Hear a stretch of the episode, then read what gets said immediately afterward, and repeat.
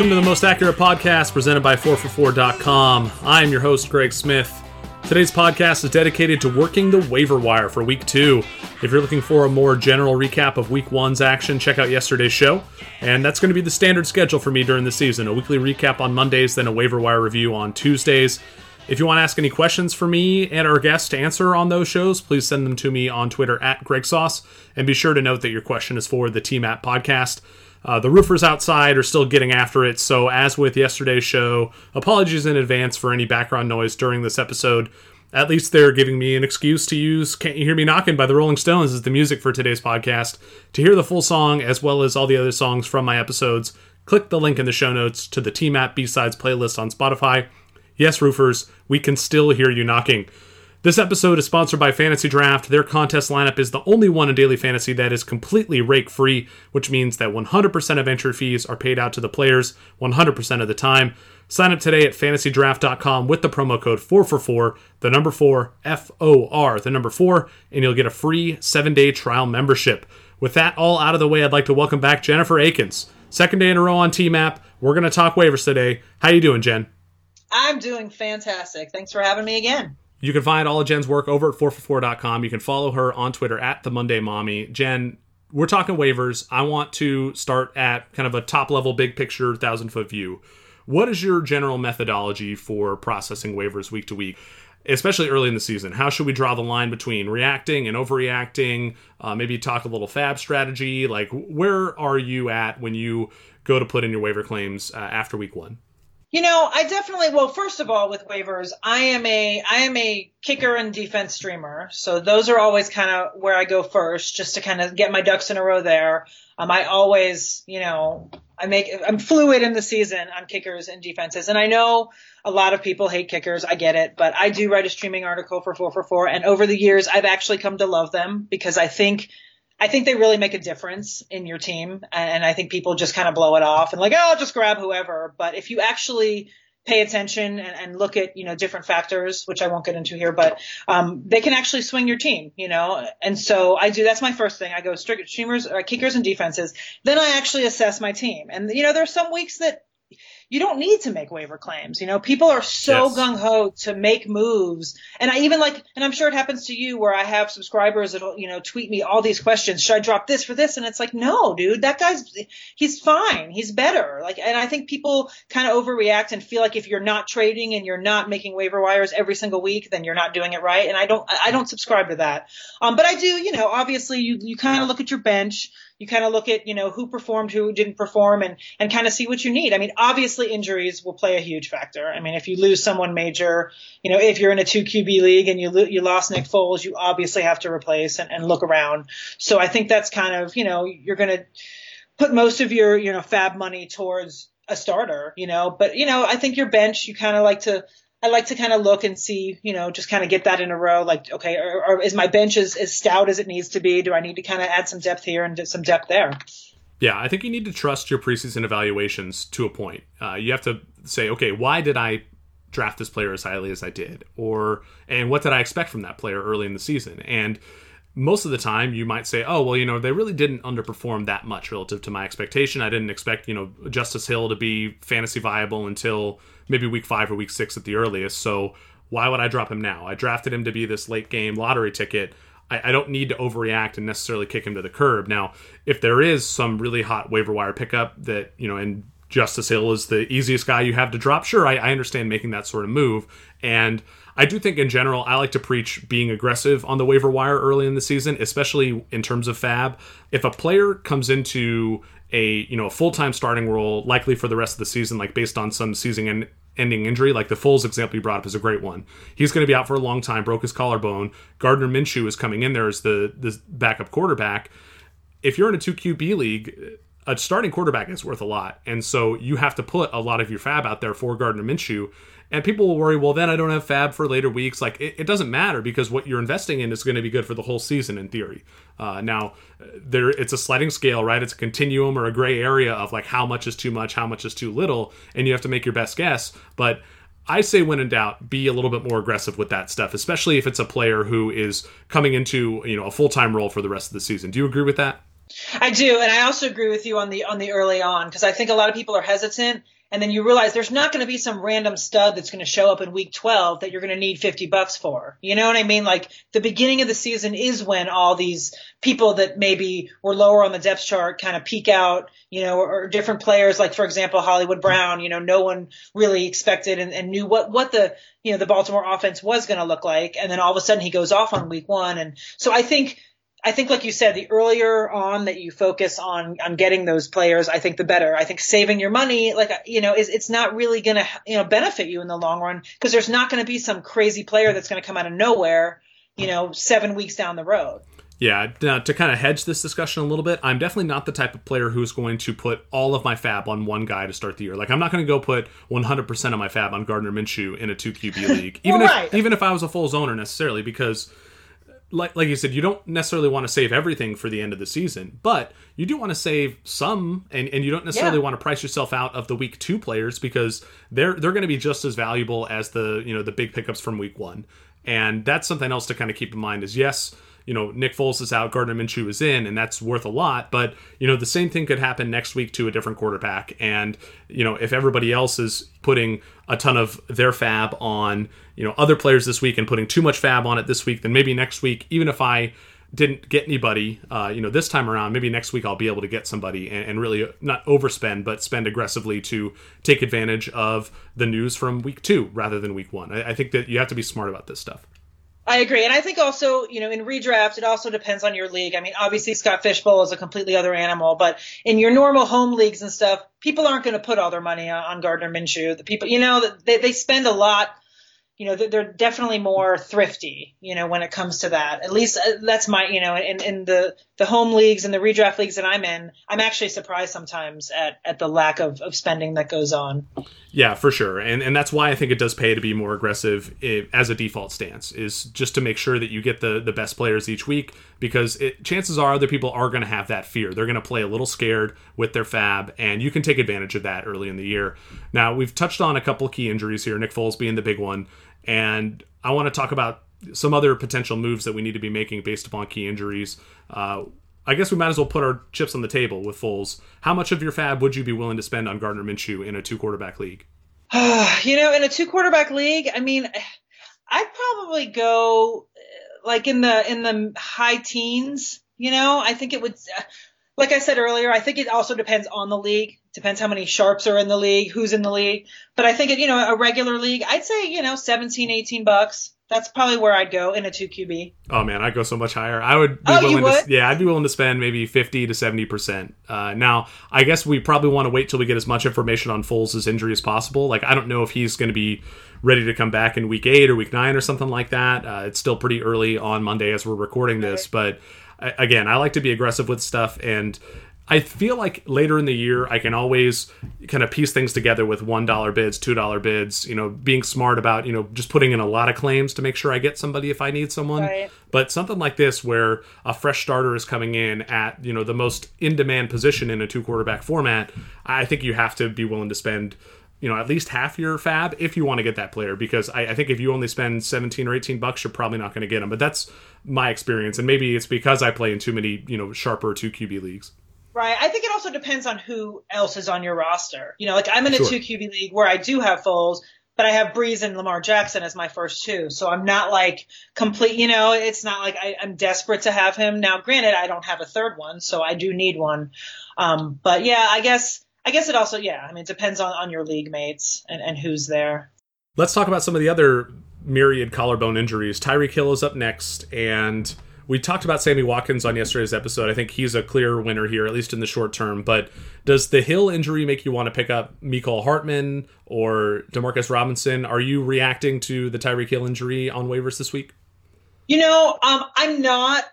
But if I was in a position where I needed a wideout, you know, or I had Hill, then yes, I would. And I think Mecole Hardman is is I, I, would go him over Robinson. Um, he did outsnap Robinson 52 to 46, so there's that at least, you know. But I think I think Mecole is, is similar to skills or to Hill's skill set. Um, so I would I would be going that route, and I think I think if, if, you're in a position where you know you're you're not so strong at wideout or you do have Hill, um, I think Hardman is, is definitely someone I would go after this week. Yeah, I think this is a really interesting situation because it is such a great offense that even if Hardman only gets like seven targets per game or six targets per game, that might be good enough to make him startable. But I do think he's more of a deep league play. I don't necessarily want to be picking him up in like a 10 teamer or a shallow 12 teamer. Uh, I mean, this speculating on that type of player is fine, especially if you have someone who's you know easy easy to cut after week one. But I, am with you. I think that we don't need to be too aggressive with these guys. Just a, a handful of FAAB dollars is probably good enough. Uh, let's talk about Devin Funchess, another wide receiver collarbone injury. I, I don't know how much we want to be investing in a Jacoby Brissett led passing offense, but there are some intriguing names here. Deon Cain, Parris Campbell, the tight ends, you know, Jack Doyle, Eric Ebron. I think we could justify, you know, a tick up for all these players after Funchess goes out. What are you doing with this situation? Um, it's funny. I thought of you because I know you're a De- you're a Deon Cain guy. Yes. You know, three targets I, in week one. Uh, yeah, I mean for sure. I mean, I, you know, best ball, I have him, and I'm thrilled, you know, that he's sitting there. I don't know that I'm picking him up off waivers though, but I do, you know, I, I think there's a lot of other weapons there, and like you said with Jacoby Brissett, I, I don't know that I'm, I'm making uh, really a lot of moves there. I mean, Ebron and Doyle were kind of eh; they they didn't do much. So I think you know, a couple bucks maybe if, if you're like I said if you're if you're hurting. But I, I, I think Funchess is kind of a I think his injury doesn't really affect much in, in the uh, in the fantasy world for me. Yeah, no, I'm with you. I think that maybe a dollar or two, or even some zero dollar bids on Cain or Campbell if they're available. I, I don't necessarily want to reassign too much value to the tight ends there. I, I, agree. This is not one that's really impactful. So maybe we're burying the lead here. Let's talk about some of the running backs who got injured. Uh, Tevin Coleman, probably the biggest one, hurt his ankle against the Buccaneers. We got Raheem Mostert backing him up. Matt Breida is still there, but Breida was likely drafted in every league. And then there are rumors that the Niners might sign Jeff Wilson off their practice squad. Are you interested in Mostert or Wilson to kind of be that 1B rusher behind Matt Breida while Coleman is out? Yeah, I think Mostert is definitely a guy people should be going after if they need, you know, if they if they have running back issues. Um, Mostert, I mean, you know, he had nine carries for 40 yards and a touch, and I'm sorry, and he had a touchdown call back. Breida, like you said, is is drafted everywhere, but he, you know, and he's he's a stud because he always comes back from him, but he always gets hurt. In fact, I think he got hurt yesterday for a little bit and came back. So I think with it shaky like that, I think Mostert's definitely a guy that people should go after. So, what do you think uh, Mostert is worth in terms of like a waiver priority or FAAB amount? Like, would you be prioritizing him ahead of like your favorite streaming defense or streaming kicker? And I guess yeah, maybe maybe give a dollar value to him uh, for waivers. Yeah, I mean, I, w- I would definitely prioritize him over the kicker and defense. Kickers and defenses for me, like a lot of people don't stream and don't do that, so I can always get them for you know single digit, you know, prices um, unless something crazy happens and there's a defense that you know people are clamoring for that show up out of nowhere. But so I think Mostert, I think he's definitely you know if if people need like an actual starter, I think he's same thing. I'd probably go in the teens, you know, for him. Yeah, fair enough. I think that's about right. Now, how about Joe Mixon, who injured his ankle as well on Sunday? I mean, Giovani Bernard just got signed to a big contract, and he, unlike Matt Breida, probably wasn't drafted everywhere. Bernard's going to be available on some waiver wires. I'm a little antsy about this situation because I just don't know how good the Bengals are. What are you uh-huh. willing to do with Bernard this week? I'm I'm not really a Bernard fan. I feel like he's kind of always around and he never really gets there, you know. So um, I think if if people are hurting, I think sure pick up Geo for you know limited money and maybe in super deep leagues Trayveon Williams, you know. But I just like you said, I'm not really trusty of, of the Bengals offense, especially the run game. So I just don't. Uh, I think there's probably some better options out there for you. Two more wide receiver injuries I want to touch on here. Mike Williams of the Chargers and Juju Smith Schuster of the Steelers. These guys both had some kind of questionable injuries. For Williams, it was the knee. For Schuster, it was the toe are you how would you i guess prioritize all the different backups or secondary tertiary receivers on those teams? Dontrelle Inman, travis benjamin for the chargers james washington Diontae johnson uh, donte moncrief for the steelers. I, am going to assume that moncrief is is taken in most leagues so let's let's rule him out but what about those other guys for the steelers and the chargers?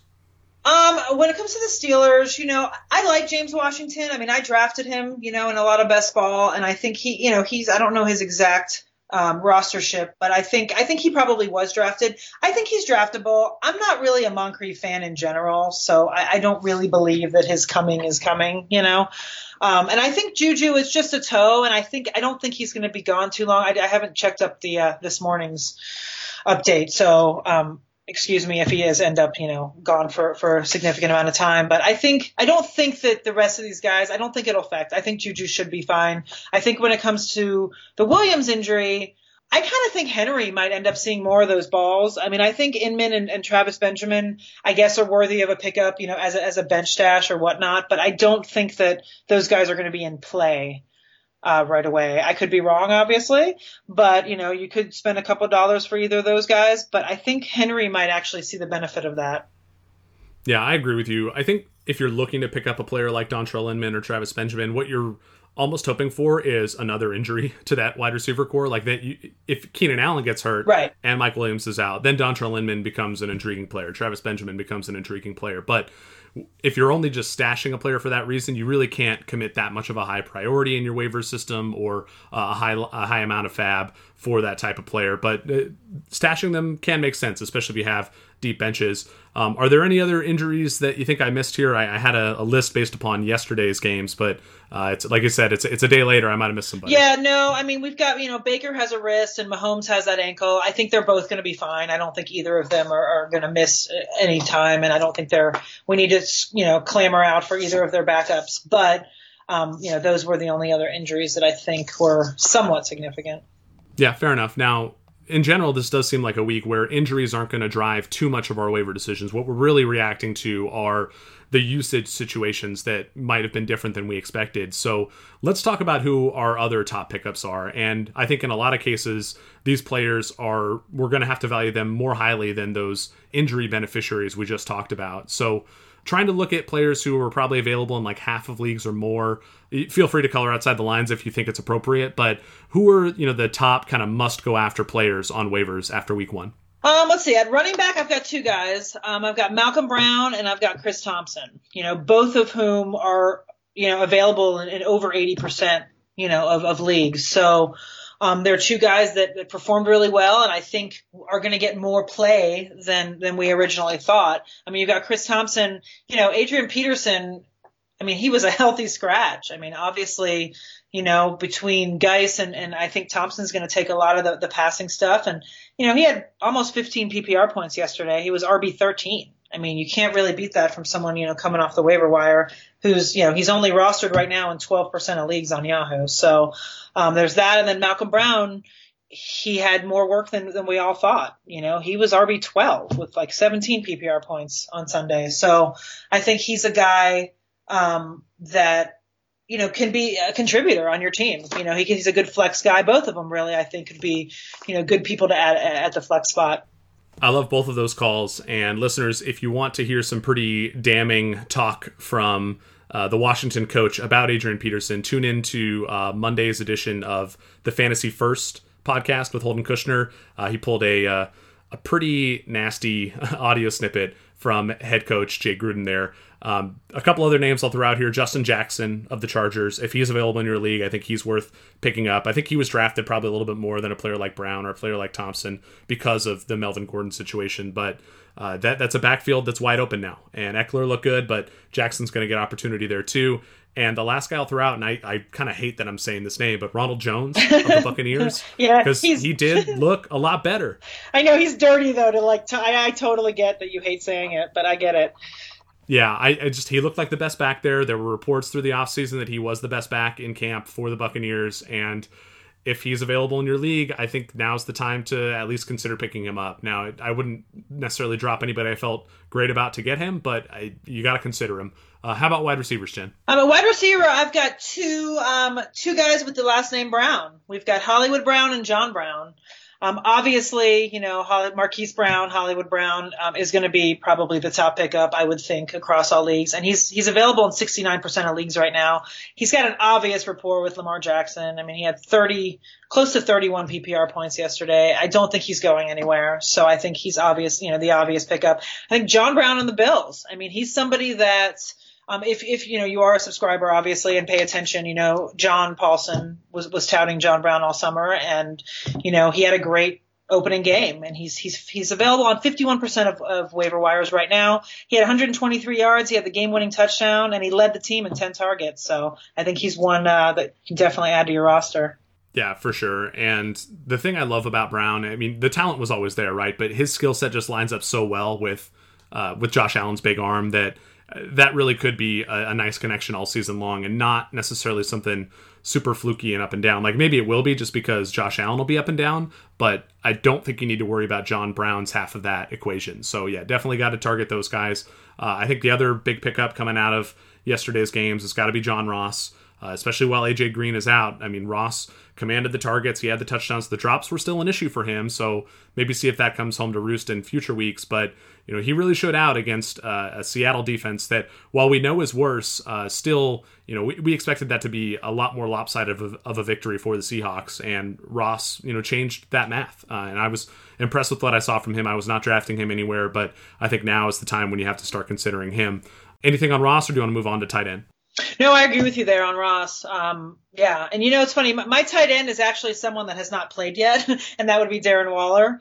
Um, you know, yeah, I mean, with AB gone, I mean, he's he's he's still available in 58% of leagues. It's like you got to grab him. You know, I was grabbing him before, and now with with Brown gone, I think Waller is going to be the beneficiary there, and I think people need to scoop him before he's no longer av- so widely available.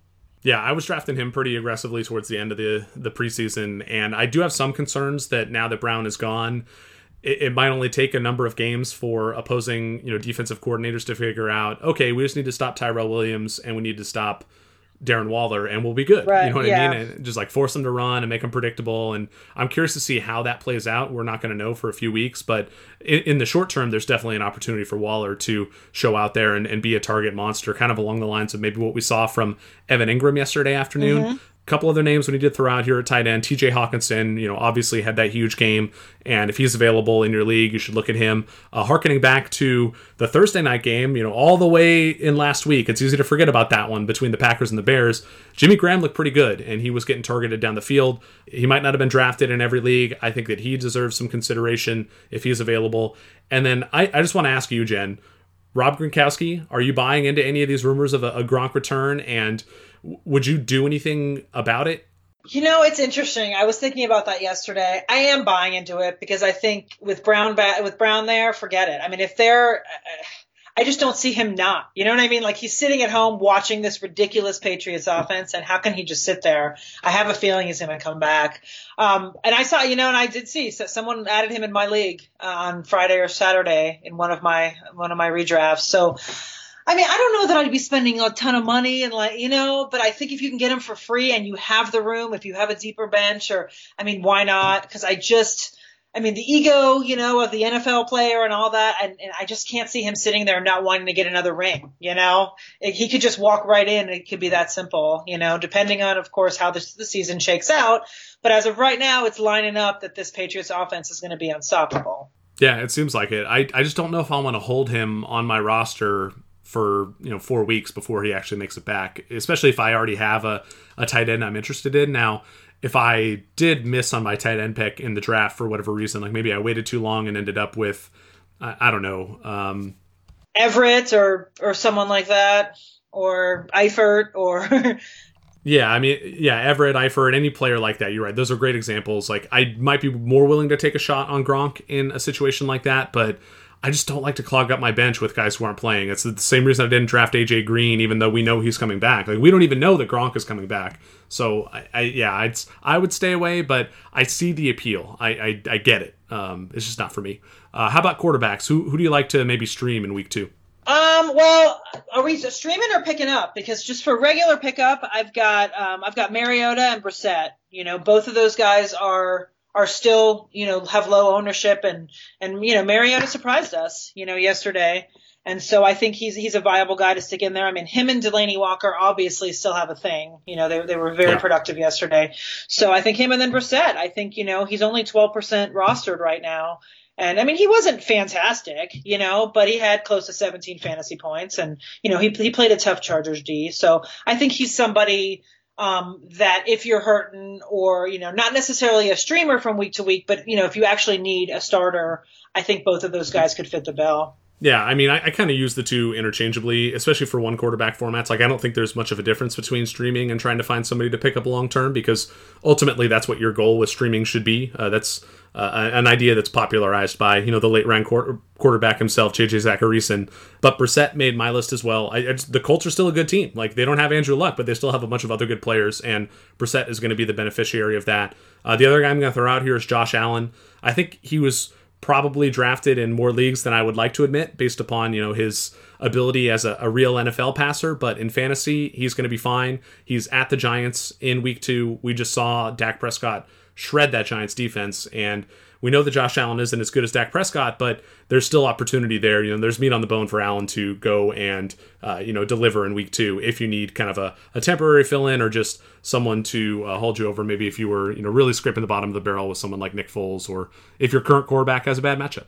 Yeah, I mean Allen is is 32% rostered right now. And, you know, I mean, he was, if you actually watch, I mean, he was rough yesterday to start, but he ended up with close to 24 points. So, you know, that's all you need for fantasy purposes. But the beginning of that matchup was brutal, and, and I actually streamed the Jets D purposely to start the season, and I was thrilled because they were just, I mean, crushing him in the beginning. But he, you know, he turned it around and ended up with, like I said, close to 24 fantasy points. I mean, you can't really, you know, you can't get mad at that. Yep, that's who Josh Allen is. Now, Jen and I are going to dive a little bit deeper to find, uh, you know, pickups and streamers for leagues that might not be quite as shallow, and we're also going to talk about which players uh, you might be dropping from your rosters this week, uh, which is Jen's specialty. Uh, but before we do, uh, a word from our sponsor of the show. Fantasy Draft is the only rake free DFS site in the business, and they are bringing you the largest guaranteed rake free contest lineup in the history of daily fantasy sports. As other fantasy sites continue to raise rakes, prize pools are being squeezed, and that can make it harder to win. Whether you call it rake, commission, or management fee, the days of paying 10, 12, or even 15% or more of your entry fees to the house are over. On Fantasy Draft, 100% of the entry fees are paid out to contest winners 100% of the time.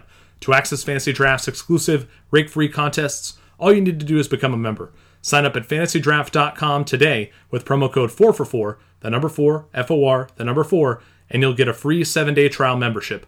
Once again, that's fantasydraft.com with promo code 4for4. Become a member today and say goodbye to the daily fantasy rake. Okay, Jen, we're back. Let's talk about deeper pickups and streamers for week two. And now we're going to try to look for players who might be available in, say, 70% of leagues or more. But again, not a hard and fast rule. We're just trying to help the listeners out with anybody we think might help them. Who are some names that stand out to you? Um, you know, funny. Similar to you saying Ronald Jones earlier, it makes me kind of gag a little. But Darren Sproles, yeah. I mean, you know, he was tied with Sanders with 12 touches he's only, I mean, he's 99% available, so he's everywhere. And he had, you know, he had 11 PPR points. I mean, you know, he's not dead. you know, he's still there. And if you need help at running back, you know, he's there. And they also actually, and they also play, they play Atlanta this week. Um, that gave up 172 rushing yards and three rushing touchdowns yesterday. So there's that too. Yep, Sproles is on my list, and he's definitely still a factor there in Philly. Although Sanders did play the most snaps of all the running backs in that backfield, but uh, you know, until Sproles gets hurt yet again, you know, that slight frame doesn't hold up well over the course of a full NFL season. Uh, he's going to be usable, I think, in that offense. He, he is a good weapon. Like, he looks good. He's fun to watch, like, super fast still. But I just worry that he's not going to be hold, holding up for the whole year. One for me, Rex Burkhead. Like, speaking of guys that I, I didn't think I would be talking about after week one, but Damien Harris, uh, a healthy scratch or a healthy inactive in week one. Sony Michel actually didn't look that great, uh, despite all the glowing offseason reports, Burkhead, I think, outplayed him. And, you know, the Patriots continue to confound us with their running back usage here. Forever and ever. They always do. And, you know, Burkhead absolutely slaughtered me last year. I had him everywhere. I mean, I had him best ball. I had, you know, and so it's tough for me to get back on that train, but I totally, I, I see it. And he had a great game yesterday. Yeah. The other player I would tab at running back is Alexander Mattison. Uh, did he make your list at all, Jen? Um, he did not, but you know, I, I think that he's definitely someone to look at. So I, am glad you have him. All right. How about at wide receiver? Um, wide receiver, I only have one guy, um, just because we, would cover so much. But I got, D, you know, DJ Chark. Um, you know, he's someone that I don't think will be an every week guy, but I think as a streamer, you know, he gets the Texans next week, who were 31st last year in adjusted fantasy points allowed. So I think you know, he has a great matchup, and I think, you know, obviously him and him and uh, Gardner Minshew, you know, have some sort of chemistry going. So, yeah, I think at least for one week, I don't think he's someone that you're going to pick up and you know use every you know every week as you know as your wide receiver one, two, or three. But I think he's someone that in deeper leagues he is available, you know, and someone that you can kind of go to next week. Yeah, I think you framed that perfectly. The matchup in week one was perfect. You know, playing from behind against the Chiefs, uh, the deep threat wide receiver has value in that, especially if he's a secondary player. Like West, Dede Westbrook's going to command more defensive attention. That opens things up for the secondary guy, Chark. And, you know, another good matchup coming in, but, you know, week to week, he might not be there for you. So um, just if you pick him up, use him sparingly. I, I like that. That's a really good call. How about Danny Amendola? Uh, this might be another one of those perfect storm situations from week one, you know, that matchup they had with the Cardinals in Detroit. But Amendola, kind of like Sproles, is that player that just doesn't want to go away fully. He'll show up for yep. a handful of games until he gets hurt. And I think when he's in there, you know, if you're in a PPR league, that's the type of player you want, right? Yeah, no, I totally agree with that. Amendola is, yeah, and comparing him to Sproles is a great example. It's like he won't go away, but yet he's not going to show up all 16 games. We know that. Um, and you know, yesterday might have been the perfect storm, but you know what? He might have a few more of them in him. You know.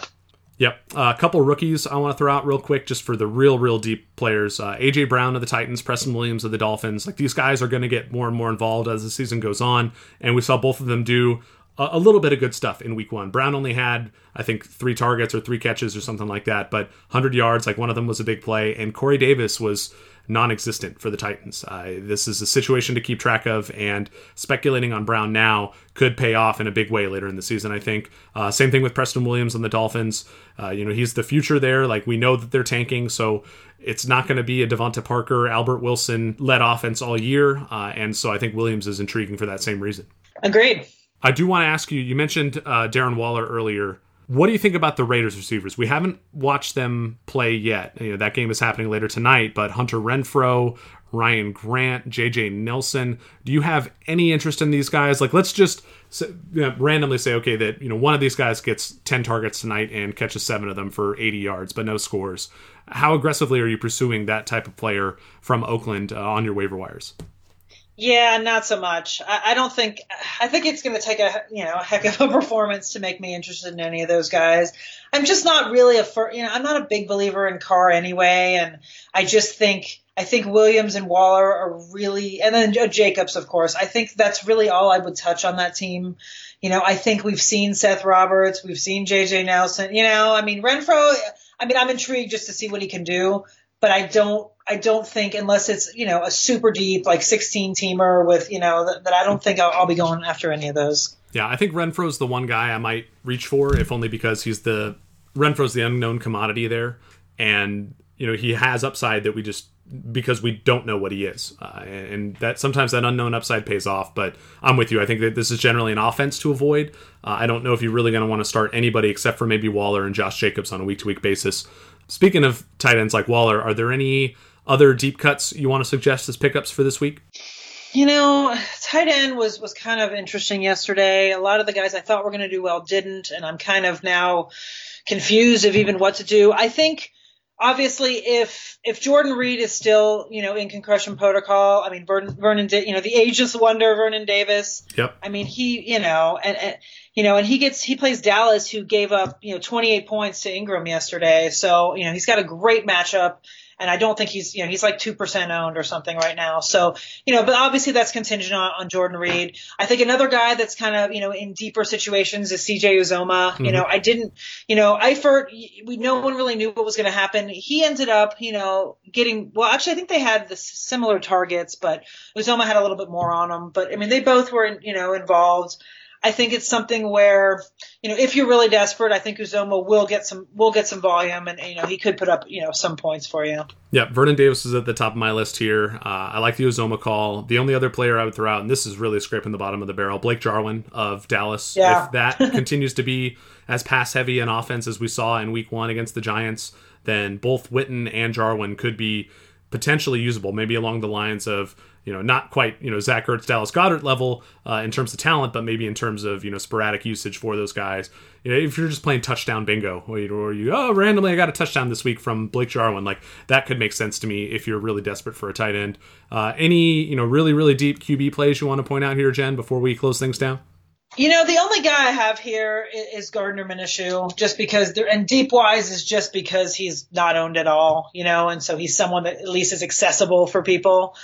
But, you know, the quarterbacks, I mean, it, it's all picked through. Everybody knows, you know, what's out there. And unfortunately, you know, like we discussed earlier, you know, Mariota or Brissett, those guys, you know, are, are low owned. So they're, you know, but as far as deep, deep goes, the only guy that's really, you know, Minshew just because we're starting from scratch with him. Yeah. Um, the only other names I'll throw out, and these would be like really deep plays for maybe like a 14 or 16 team one quarterback league. Like I think in 2 QB, these guys are already owned.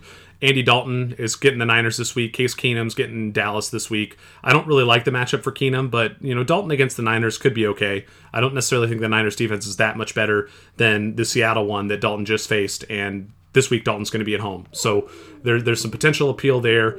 But yeah, that, that's it on quarterback. I agree with you. There's not they're pretty known commodities, so we don't need to spend a whole lot of time on them.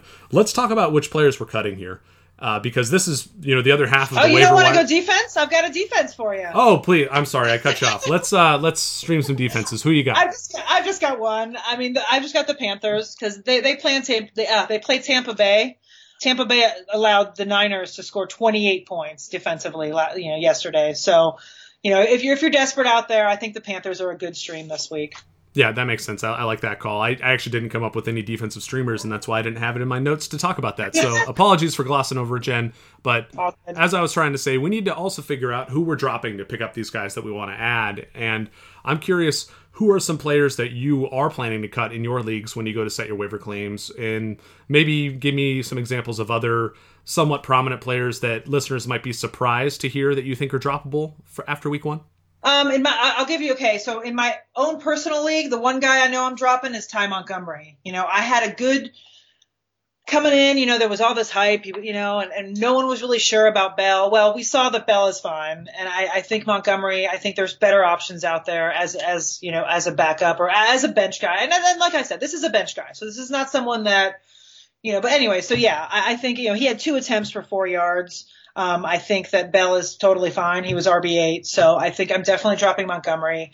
Um, and then as far as just regular guys, um, I think Adrian Peterson is 100% droppable, yep. and I think he I think he was drafted a lot of places, but you know he was a healthy scratch, and I just don't think there's a place for him in that offense anymore. I think between Guice and Thompson, I, I think that he just doesn't, you know, and, and Peterson doesn't even play special teams, which I think is why he was a healthy scratch. Is there's really nothing for him to do. So um, I think he's droppable. And then um, I think uh, Kalen Ballage is droppable. I didn't draft him, but I think that you know that Miami offense is just not good. You know the O line's not good. I think they're going to be they're going to be behind all season, so the game script is not going to be in his favor. I just I just don't see a spot for him. Yeah, I think any and all Dolphins are potentially droppable. I think you could feel okay even dropping Kenyon Drake if your league is shallow enough because that team is going to be so bad. Like they're not going to have the game scripts that you want for him to be a really good player. Like he'll have some good weeks, I'm sure, but uh, I mean maybe rather than drop Drake, you should probably try to trade him for like anything you could get. But I, I'm right. okay with moving off of the Dolphins altogether. Although I, am worried that maybe we're overreacting to one just crazy game against Baltimore. But it's not like Baltimore was supposed to really blow them out like that either. Um, no. So when they start to play teams like the Patriots and those other, uh, you know, really good teams, uh, it it could get even worse. Uh, the only, I mean, I mentioned Preston Williams as a potential pickup. I think he's the one guy who I might be holding if I had any Dolphins players, but it's not like he was really drafted by many people in the first place kind of along the same lines of those, you know, backup running backs that didn't really do anything in week one, and we, and we can kind of feel okay about moving on. I want to ask you some tougher questions on that front. Uh, Peyton Barber of the Buccaneers. I, I, mentioned how Ronald Jones looked like the better back there. Do you think Barber is droppable? Um, that is a tough question. I mean, yes and no. I think it depends on your league. I mean, he had what? Let's see. He had eight carries for 33 yards, and then he had two catches for 12. So I mean, he he was involved. You know, he scored six and a half you know PPR points. I think it depends on your league. I think it depends on your bench and what you have. I think there are better, you know, guys. There, there's better bench guys out there, so I think he probably is droppable. I think I think we need more of a sample. You know, we still haven't seen you know Ogunbowale, or you know, we don't know what's going to happen with him. So I don't know if it's a bit of a reaction to drop him or not. I think it really just depends on the situation. Yeah, see, I think based upon what we saw from him last year and based upon his usage in week one, that, that I just don't see the upside with him anymore. Like, even if Ronald Jones gets hurt, I just don't know if Barber is going to be a guy you'd want to start outside of like a desperate bye week situation. And with that in mind, like, I, I think I would be okay cutting him now and just saying, okay, give me somebody with more upside long term. Kind of on that front, and maybe flipping the discussion a little bit, how about Darrell Henderson on the Rams, who was barely involved at all? I think he had one touch in week one. And we know he has the talent. We know he's in a good offense. But if Malcolm Brown and Gurley are, you know, the 1A and 1B there, then, you know, that doesn't leave a whole lot of room for Henderson. But we know that if, you know, Gurley does get hurt, maybe Henderson grows into a bigger role. How would you feel about him if he was on your roster right now? You know, it's tough because there are people that, that you know, drafted him fairly high, you know, but I, I kind of think he's, I think he's droppable. I think he's somebody that, like you said, it's going to take an injury, I think, for him to really get involved. And we saw that Malcolm Brown is favored, you know, as far as that, you know, alternative to, Gurley and change of pace. So I think, I think Henderson, you know, like you said, he may become relevant later, but then you have to, you know, have, use your FAAB and get him then. But I think, I think him sitting on your bench is not going to do you any good right now.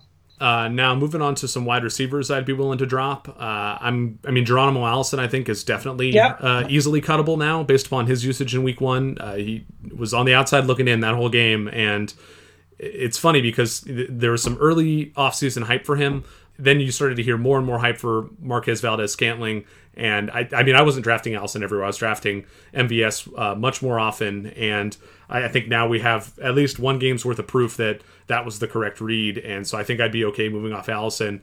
Some players who might be tougher to part ways with uh, at the same position uh, Anthony Miller, Dante Pettis, Corey Davis. Like we had some high expectations for these players, right? These are young, up and coming guys theoretically, but really didn't do anything for us week one. Uh, are you willing to cut any of those three?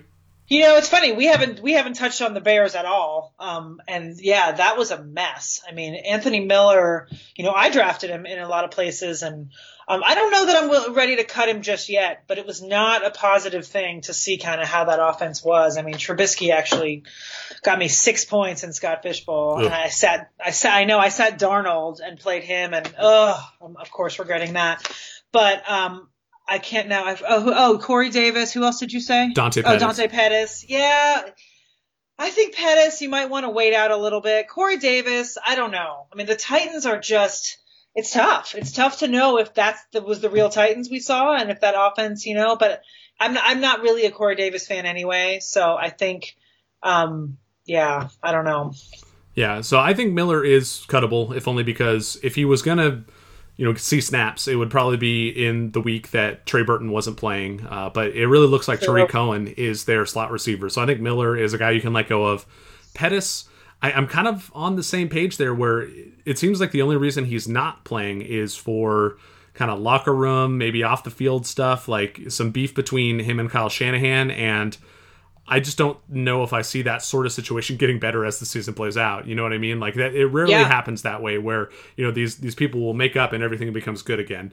You know, the fact that they invested in two wide receivers in the draft also doesn't bode well for Pettis. Like there were signs here that Pettis might be on the way out. You know, he doesn't have that rapport with Garoppolo uh, that he did maybe with Nick Mullens too. So th- there are a lot of red flags for me with Pettis, but I think it's okay to maybe hold out one more week, but if it's more of the same in week two, I think Pettis has to be on the chopping block.